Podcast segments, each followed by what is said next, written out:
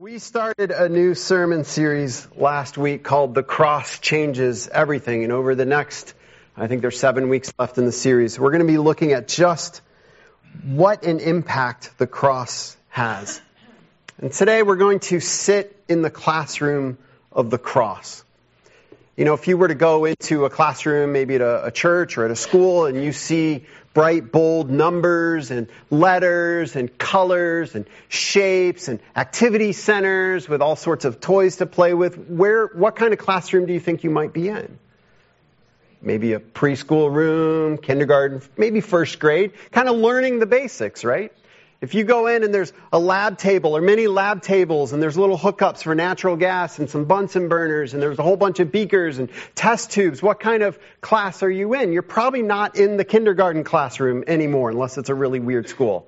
Probably not a kindergarten class. You're in a chemistry classroom. So when you walk into the classroom, you learn something right away about what is being taught in that class. I want us to think this morning about the cross as a classroom? What can we learn simply by looking at the cross? And then in the weeks to come, we're going to take these themes and go deeper and deeper into each one of them. So last week we started by looking at the cross changes everything. And I wanted to answer the question, why bother looking at the cross? Why do we as Christians, or maybe I should say, why should we as Christians, make such a big deal about the cross? Because honestly, as Christians today, sometimes we don't make a big deal about the cross. Oh, sure, we wear it. We have it out in front of our churches sometimes, maybe even on a wall of, of the sanctuary, and maybe we decorate our homes with them, but sometimes that's as far as it gets. And we looked at this verse where Paul says, For I resolved to know nothing while I was with you except Jesus Christ and Him crucified. Out of all the things Paul could have talked about, focused on, thought about, when he was with this church in Corinth and he was planting this church, he said, here was my laser focus. I wanted to focus on nothing except the cross of Jesus Christ. There are so many important truths that we learn from the cross, and we're going to dig deep into those, but I want to just give an introduction to some of those truths this morning, a big picture, if you will, as we sit in the classroom of the cross. And I want to use another verse that Paul wrote. He wrote this to the church in Galatia. In Galatians chapter 2, verses 20 through 21, Paul is dealing with some difficult and, and differing, conflicting ideas about salvation, about Christianity in this church. And he's writing to correct these things. But this is what he says in Galatians chapter 2, verses 20 and 21. I have been crucified with Christ, and I no longer live, but Christ lives in me. The life I now live in the body, I live by faith in the Son of God who loved me and gave himself up for me. I do not set aside the grace of God, for if righteousness could be gained through the law, Christ died for nothing. Now, my goal this morning is not so much to pick apart this verse. Normally, I go through a verse phrase by phrase, sometimes word by word, or a passage that's longer. But I want to use the example of what Paul is doing. Paul's looking at a situation where they were confused about salvation. They were following one leader over another, and he's taking the gospel and he's seeing himself through the lens of the gospel. And he's looking at the cross and saying, what do we know to be true about Jesus? Let's apply that to ourselves. And I love the way that Paul does this. He sees things through the lens of the gospel. And that's what I want us to do this morning to pause in the busyness and to sit in the classroom of the cross and say, God, teach us. Teach us who we are. Teach us who you are and teach us how to respond. And what I mean by the classroom of the cross, when we look at the cross of Jesus Christ, we see on the cross a man we see on the cross that man horribly suffering. Incredible suffering. Severe suffering. We know from his life and from his ministry, this is the Son of God, the promised Messiah, and there he is on the cross. We hear him cry out, My God, my God, why have you forsaken me? And in that moment, we know the depths of God's judgment on the cross. We also hear him cry out, Father, forgive them, do not know what they are doing. So we know that the one who is suffering, who is experiencing judgment, is also offering forgiveness. And so I want us to come together and sit in the classroom of the cross this morning. Let's pray that God would speak to us through His Word. Father, as we come to your Word this morning, these are difficult subjects. They unveil and unmask our hearts, and we know that our sin loves to hide and deceive and to distract. And so I pray this morning, Father, turn our eyes toward the cross of your Son, Jesus and open our eyes and our hearts to the truth that we see there as we learn from the cross this morning. In your name we pray. Amen. So as we look at what we learn from the cross, the first thing we must learn from the cross is that sin is severe. And I know you're saying, oh, come on, Pastor. I'm, I'm discouraged this morning and I'm struggling and I came here to be lifted up and encouraged. We'll get there. I think the most encouraging thing in the entire world, in all of history, is the cross of Jesus Christ. We'll get there, but we've got to start here. And when we look at the cross and we see the severe pain that Jesus is going through, we see the severe punishment that he is enduring, we have to ask ourselves, why? Why was the cross so incredibly awful? And the answer is right here. Because our sin is so incredibly severe. We will never understand the cross unless we first understand our own sin. Now, you know, this is tough because we live in a world where people say, well, just do what you want. Everybody should be free to do whatever they want. So as soon as you start talking about sin, we have a problem. Wait a minute. How dare you say that what I'm doing is sin? How dare you judge me? What I'm doing doesn't hurt anybody else. Have you ever heard that? I think that's our world's standard of sin. I think often if we're very honest with ourselves, that's usually our standard of sin as well. Wrong is something that hurts someone else. Now, don't get me wrong, it's an okay starting place, but it's not okay to stay there. That standard of right and wrong is not enough. And here's the problem this idea of, of something is wrong only if it hurts somebody else, that is assuming that we know so much. It assumes I know exactly what hurts other people. And, and, I think if we look at our culture, we look at history, we look at the world, as human beings, we're pretty bad at discerning when we're hurting someone else. We, we tend to be very blind to that. It makes us the judge of what is hurtful and what is not. And it assumes that we know every outcome if I walked up to Bill right now and just punched him in the face, I, I think it's pretty obvious. I, I'm not going to act this one out, but pretty obvious I hurt him, right? That one's a no brainer. Dave, don't do that. You just hurt poor Bill. Okay? Cause, effect, right there. Robin's like, go for it. I could tell. But what if I do something that hurts him 10 minutes from now? What if the thing I do now hurts him 10 hours from now? What if the thing I do now hurts him 10 years from now? Am I not still hurting him? And is it not still hurtful whether I see it or not? We assume so much when we think that the standard has to be just don't hurt people. Plus, isn't there some hurting that is actually helpful? If the true standard is never cause hurt to someone else, doctors can never do their work. Because most surgery begins with at least some pain. But we say, well, that's different because there's a long term effect and, and they're doing good ultimately. Okay, good. Now we're getting somewhere. We're admitting that there is an ultimate good that might even justify temporary discomfort. But see, now we're getting outside of ourselves. And we have to step back and admit, I don't know everything. I don't see everything. I cannot possibly know every cause and effect. And so when we come to the cross and we see the severity of the cross, we are seeing the severity of our sin. Let's unpack that a little bit as we understand that there is a God who does know every outcome. And in scripture we're told in Romans 3:23 for all have sinned and fallen short of the glory of God.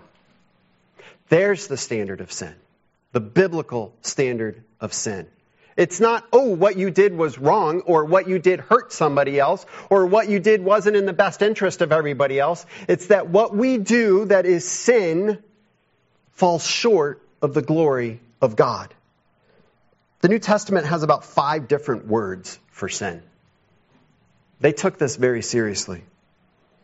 The most common one that we're probably most familiar with means missing the target, falling short of. Two others emphasize the inward problem of sin, this inward unrighteousness or a vicious attitude, a degenerate way of thinking, or an inward corruption of thought and motivation. Emphasizes the inwardness and the inward corruption of sin. The final two New Testament words for sin emphasize our actions, that we trespass, we go beyond what we should do. We transgress, we break a rule or a law. We have stepped over a boundary. And lawlessness. Lawlessness is a complete disregard for the concept of the law whatsoever. Lawlessness is looking at God and saying, Your rules don't apply to me. I don't accept you as the lawgiver, and I don't accept your law as being given or applying to me. I think several things are very clear from this. Sin is much more than just hurting someone. It's much deeper than that. Sin, the nature of sin, implies that there is an authority who has the right to judge. One who has set a standard and given the law. And sin, that concept of sin, implies that it is not only possible, but according to this verse, we've all done it. We fall short of that standard. And what's the big deal there? The Bible lays out that we were created to live in God's perfect, holy, and righteous presence forever and ever to reflect His glory back to Him. This beautiful picture of the Garden of Eden was to go on forever and ever. Not that we'd all walk around in the forest all the time. I think it's possible that technology and other things would have developed, but without sin, we can't even conceive of it. One day, I think in heaven, we will experience it. We were created for life, yet we chose the way of death. Sin is severe because sin brings death. It is a big deal because God created us for life and sin brings death. That's part of why sin is so severe. It breaks our relationship with God, who is the author, giver, and sustainer of life. So we step back and go, oh, church, Christians, pastor, why are you talking about sin all the time? You're just trying to make me feel guilty. No, I want you to understand this world is not all there is. And God's not done with us yet. And that what we're experiencing now and all those feelings of something needs to change, something is not right, those feelings are right. We should have a holy dissatisfaction with the world the way it is. Because sin is present and it is working death into our lives, our cultures, and our families. But it's also important to understand that sin is rebellion. Sin is not just breaking a law. It's not just doing something wrong. Sin is rebelling against God. And I've used this illustration so many times, but I can't think of anything better. When I became a father, and I remember as my kids became old enough, and you could tell that they knew what you were saying. You could tell they knew what they were supposed to do. You could tell that they were able at times to do what they were supposed to do, and at other times they chose otherwise. And I would tell my child, don't touch that cabinet. Don't, don't get the cookie. And I would see them look at me and do this. And I would think, you just knew exactly what you were doing. That was not a, oh, right, this rule, and I just, I totally forgot and I, I broke a rule. Oops. See, that's different. This is rebellion. This is, if we can get in the, the mind of the three year old or so, you know, I know you're my father. I know God put you on this earth for a purpose. I reject that purpose and I'm replacing it with my own. I'm going to do what I want to do. That's what's going on. Maybe not in so many words, but that's what's going on in the mind of the three year old. When we sin, we are looking at God and we are saying, I don't want you. I don't need you. I don't accept your authority and I am replacing your authority with my own. I will do what I want. All sin is at its heart a rebellion against God. Why is the cross so severe? Because our rebellion against God is very serious. Sin brings death, and it allows rebellion to continue. But wait, there's more. Ephesians chapter 4, 17 through 18 says this. So I tell you this and insist on it in the Lord that you must no longer live as the Gentiles do in the futility of their thinking. They are darkened in their understanding and separated from the life of God because of the ignorance that is in them due to the hardening of their hearts. You see, sin is destroyer of life. Sin is rebellion against God. And sin is a corruption force in this world. It's not just a momentary matter of, oops, I messed up, I'll try harder. Sin infects and infuses us. It is like a disease or a cancer that invades our very soul. God created us for a perfect relationship, perfect life with Him, perfect relationships with each other. And sin comes in and unwinds and unravels those things and is constantly seeking to pervert it and destroy it. So why is sin so severe?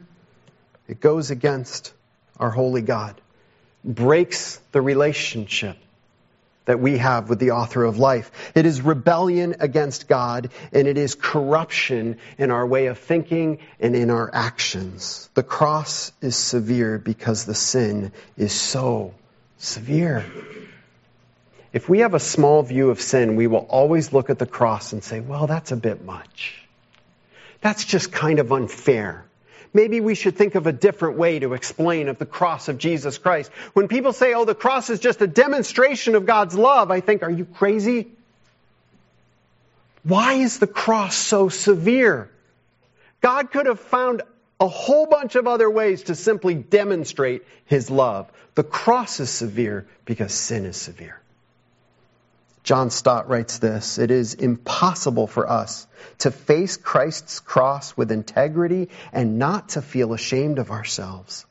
Apathy, selfishness, and complacency blossom everywhere in the world except at the cross.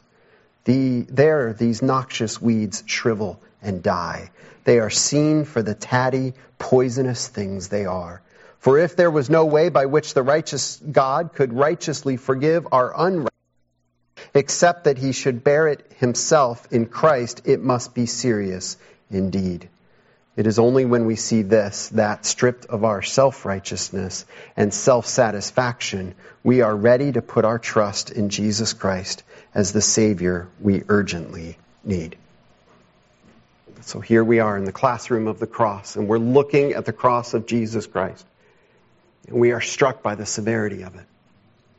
And we need to remind ourselves it's because of my sin that the cross is so severe. The other thing we're going to see as we sit in the classroom of the cross and we see this severity of sin is that God's judgment is necessary. Have you ever asked yourself the question, or maybe asked God, really, God, why is it such a big deal? Can't you just forgive and forget, God? Can't you just kind of move on, let the past be the past, bygones and all that sort of stuff? Why can't God just do that? Can't God just let sin go? And the answer is no, he can't.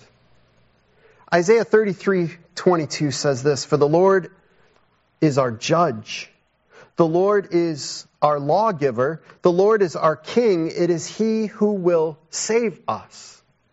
The Lord is perfectly righteous and he has a role because of his righteousness and as the creator of the universe, he is also the judge.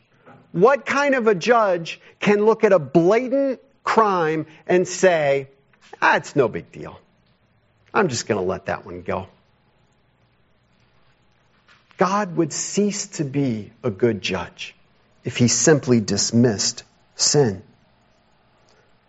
But think of it this way as well God created us for a purpose. See, we don't understand because we live in this sinful, messed up world where things are falling apart all the time. And so often we just say, well, that's just the way it is. That's, it's just natural. It's just by nature. We're all messed up people. No, we're not that way by nature. We're that way by sin. By nature, we were created perfect to live in God's perfect presence. Everything else is an abomination because of the sin that's come into the world. We need to redefine our terms. We need to quit accepting what we experience and what we see all the time and say, well, this is the way it's supposed to be. It's not. God created us to live in a perfect relationship with Him. Our sin is a threat to that relationship. Should He just let it go? Should He just step back and go, well, they all hate me. I guess they're all going to die. It's going to be really awful for them for all eternity. I guess I'll just be okay with that. That's what we're saying when we're saying God should just let sin go. Sin has consequences, and God is a righteous judge. God's judgment is necessary because he is holy and righteous. And because our sin threatens his purposes in creation, our sin brings death to those that God created for life, and our sin is a rebellion against God. We just went through all of those. Should God allow that to just go on in his creation without doing anything about it? Should God allow each and every one of us to set up our little kingdom of one and live in conscious, active rebellion against him forever and ever? Should he just let that go? We're going to look more at the concept of, of God's judgment next week. Man, if that doesn't make you want to come back, I don't know what will. but we're going to trace the theme of how God dealt with sin all throughout the Old Testament. And I, I will, yes, it's hard, but it's beautiful. And it all leads up to the cross and Jesus taking our place. So please come back. But I just want us to look at the cross this morning and understand God must judge sin. Could you imagine going to the doctor and you say, My big toe hurts. I don't know what's going on, but my big toe just kind of hurts.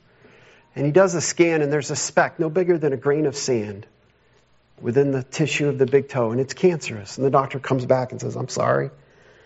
This is a very aggressive form of cancer. It's just known to spread quickly throughout your whole body and it's deadly. But here's the good news we caught it early. This is actually fairly easy to deal with right now. We caught it. It's only in the big toe. And you say, it's only in the big toe. Yeah. It Hasn't spread anywhere else. No. You know what? I think we're just going to leave it then. I'm okay with it because it's not really affecting anything else. It's not really causing me any other problems. I can still work. So, doctor, I think we're just going to leave it. And the doctor says, no, no, you can't do that. We need to deal with it now. No, doctor, I just want to leave it. It's not a big deal. You see, God is not foolish like that. God looks at sin and he knows much better than any of us that it is a big deal. And he says, I'm not going to leave it. I'm going to do something about it. And when we sit in the classroom of the cross and we see Jesus Christ, his son, on the cross, that is God doing something about sin and saying, I will not let it go on forever. God must judge sin. The other thing we see as we sit in the classroom of the cross is that God's love is extraordinary. Extraordinary. What a great word that is. Extraordinary. It means it goes beyond what is expected, beyond what is usual. It describes the unexpected nature of God's love that is so contrary to what is normal and natural to us. You see, if sin is so great and God's judgment is absolutely necessary, then when we look to the cross, Who should be on the cross? Me and you. And the extraordinary nature of God's love is seen on the cross because it's not us on the cross. It's God's Son.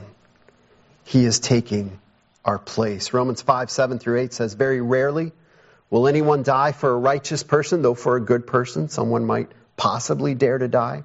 But God demonstrates his own love for us in this while we were still sinners, Christ died for us. That's love. While we were still sinners. God could have come to us and said, Look, yeah, I want to fix things, but you're going to have to do your part. Um, you got to fix yourself up first.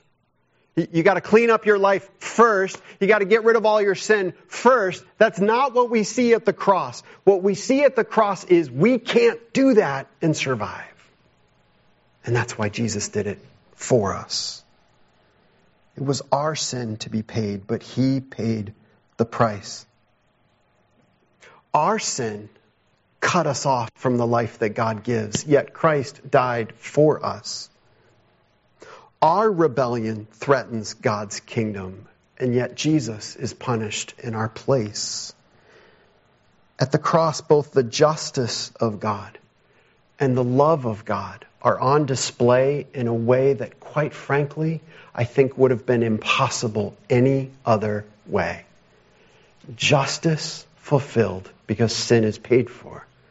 Love expressed because he took it for us the cross really does change everything. Romans 8 1 says, Therefore, there is now no condemnation for those who are in Christ Jesus. Remember who we are as sinners and just how bad and severe our sin is? And then we say, wait a minute, now there's no condemnation. Why? Because the cross has changed everything. We're changed from lawbreakers and rebels into those who stand before our King unashamed, unafraid, with no condemnation because of the cross. But there's more. Romans 8:15 the spirit you received does not make you slaves so that you live in fear again rather the spirit you received brought about your adoption to sonship and by him we cry abba father we went from being lost dead sinful rebels in God's kingdom to being lifted up to be his own children what could make that change? The cross of Jesus Christ. But there's more. At the end of Romans 8, 38 to 39, for I am convinced that neither death nor life, neither angels nor demons, neither the present nor the future, nor any powers, neither height nor depth, nor anything else in all creation will be able to separate us from the love of God that is in Christ Jesus our Lord. God should look at us and say, You're lost. You're dead and you're a rebel against my kingdom. I want nothing to do with you. That would be fair. Instead, God looks at us and he says, I will never let you go. If you're saved by my son, Jesus Christ, nothing will ever stand against you or take you out of my love. My love for you will never change. In the classroom of the cross, we see God's love displayed. A love that while we were yet sinners pursued us, came after us. That's what the message of Christmas is all about. Christ born in a manger. It's not about tinsel and presents. It's about we were lost and hopeless and God sent his son. He pursued us. It's about a love that saves us, a love that changes us, and a love that holds us fast. The cross changes everything. But there's one more thing we need to look at. One more thing as we sit in the classroom of the cross and we see our Savior suffer and die in our place. Why? Why would the Son of God do that for us? He did that for us because we could never do it ourselves. That's why it was necessary for God to become man, the incarnation in Jesus Christ, to live among us, to go to the cross in our place, because we could not pay the price ourselves. We can't do it. We can't earn it. We can never be good enough. The cross makes it very clear that salvation is a free gift. Ephesians 2 8 9, for it is by grace you have been saved through faith, and this not from yourselves. It is the gift of God, not by works, so that no one can boast. I find it amazing that throughout the history of the church, the gospel that Jesus Christ died in our place to save us so easily gets distorted into you need to fix yourself up for God. It happens over and over again. And I'm not just talking about situations or denominations, even in our own minds and our own hearts, the number of people I've seen that accept Jesus as their Savior, but then they say, oh, but I gotta fix my life up now. I gotta get good enough for God. He's not gonna accept me anymore because I'm just not good enough for Him. We do it too. It's not just a Christian history problem. It's a personal way of thinking about the gospel problem. But when we come back to the cross of Jesus Christ, we are looking at what we cannot do, and He did it for us.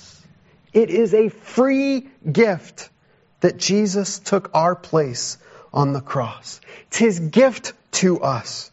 It's a free gift that Jesus rose from the dead and promises eternal life. It's a gift. We can't earn it. And when we come to God and we say, well, that's really great what Jesus did for me. Now, God, let me show you what I've done for you.